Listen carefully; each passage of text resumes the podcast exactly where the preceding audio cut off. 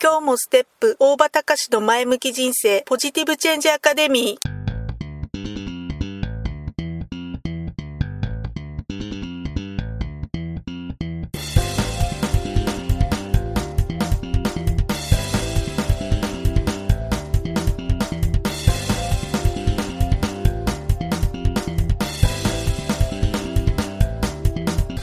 もステップ大場隆の前向き人生ポジティブチェンジアカデミーは開業から20年行政書士として奮闘している大場隆が日々活動している中で感じたことを通して皆様に前向きな変化をお届けする番組です。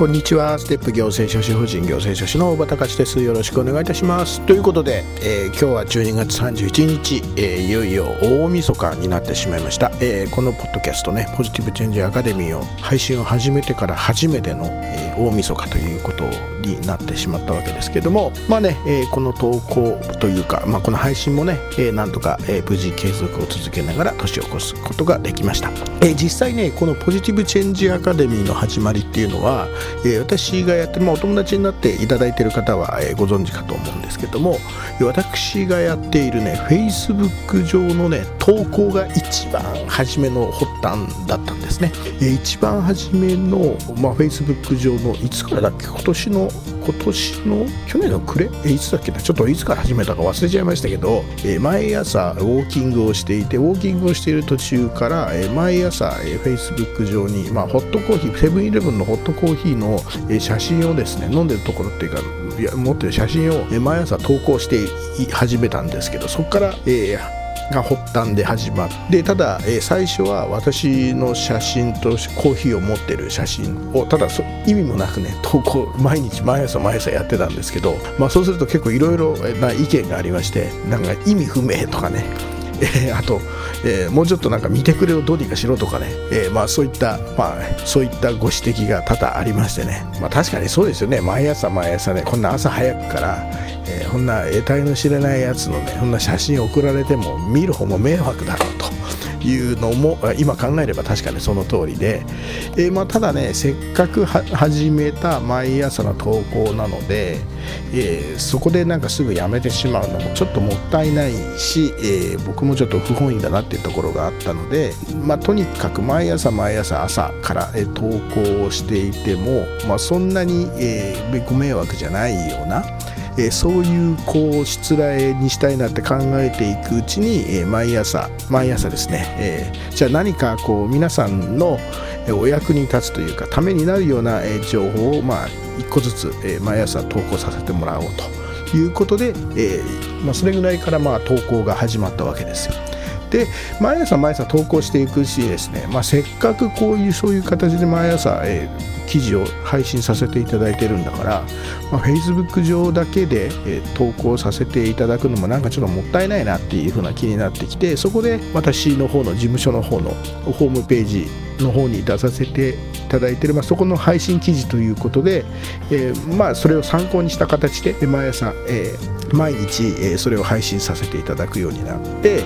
でせっかくまあね記事で配信させていただいているのであれば何か違う形のメディアでメディアをを通じて自分何かこう皆さんに情報提供させていただけるようなそんな機会を作れないかなと思ってそこで、えー、まあちょっと私の方でいろいろ作業してやれるというので見つけたのがポッドキャストの、えー、この、えー、インターネットラジオでの配信ということで、えそこでまあちょっとね実際配信の作業を始めるためには設定がなかなか難しくて難しくてというかねまあ私もそんなそちらのネット環境を作ったりするのもプロではないのでまあいろろいろこう見よう見まねで設定をして、まあ、設定の作業にちょっと若干思ったより時間かかっちゃったんですけども、えー、無事、えー、今年の9月に、えー、うまく接続ができましてねそこでこのポッドキャストでの配信をさせていただくということになってます、まあ、必ずしもねその Facebook 上の記事とは連動はしてないんですけどまあポッドキャストはポッドキャスト用の情報提供っていうことでいくつかもういう形で、えー皆さんに情報の提供をさせていただいているわけなんですが、えー、このポッドキャストでの配信を通じて、いろいろ私が日頃から勉強したこととか、えー、感じたことあとは、えー日常の業務でやっている行政書士業務について、えー、こんな業務をやってますというようなことまあ、業界の方のですね PR も兼ねてですねほぼ毎日配信を実際はそうだな10月から毎日、えー、配信をさせていただきました。おかげさまでおもちましてですね、えー、ポッドキャストの行政書士、カテゴリーでは、えーまあ、かなりのシェアを示させていただけるところまで、えー、何とかやってきましたので無事、ここで年を越しまして、まあ、最後の、まあ、本日、えー、本年度最後の、まあ、本年度今年、えー、最後の配信ということになりました。またね、えー、1月1日も、えー、休みなくね配信させていただく予定ではありますので、えー、皆さんの皆またこれからもね、えー、続けて、え、聞いていただければなっていうふうに思っております。ということで、まあ、そういうことなんですが、まあ、で大晦日の話題ということで、まあ、大晦日といえばね、えー、年越しそばです。年越しそば。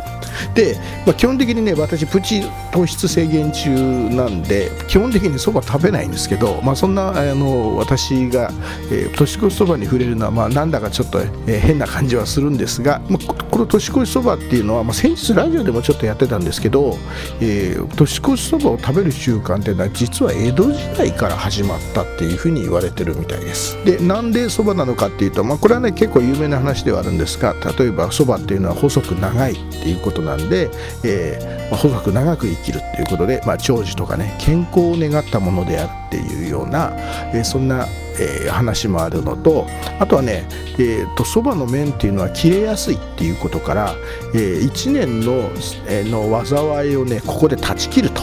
なんかそういう風な意味もあるんだっていう風にも言われてるみたいですね。ということで、まあ、一部の地域では年越しそばに代わってうどんが食べられていたりするところもあるようなんですけど家計簿から見た365日、えー、日別、えー、集計結果というところによるとそば、とうどんの売り上げっていうのはね1日のうちやっぱ12月31日が最も多く購入をされているとまあそういうことですまあ本当にやっぱり年越しそばという習慣は日本のいろんな家庭の中で根付いている習慣なんだなっていうことを感じるわけですね。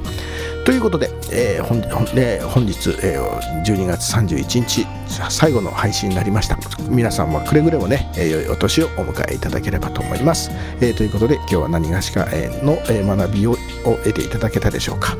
参考にしていただければ幸いです。本日もご清聴ありがとうございました。それではまた次回まで。さようなら。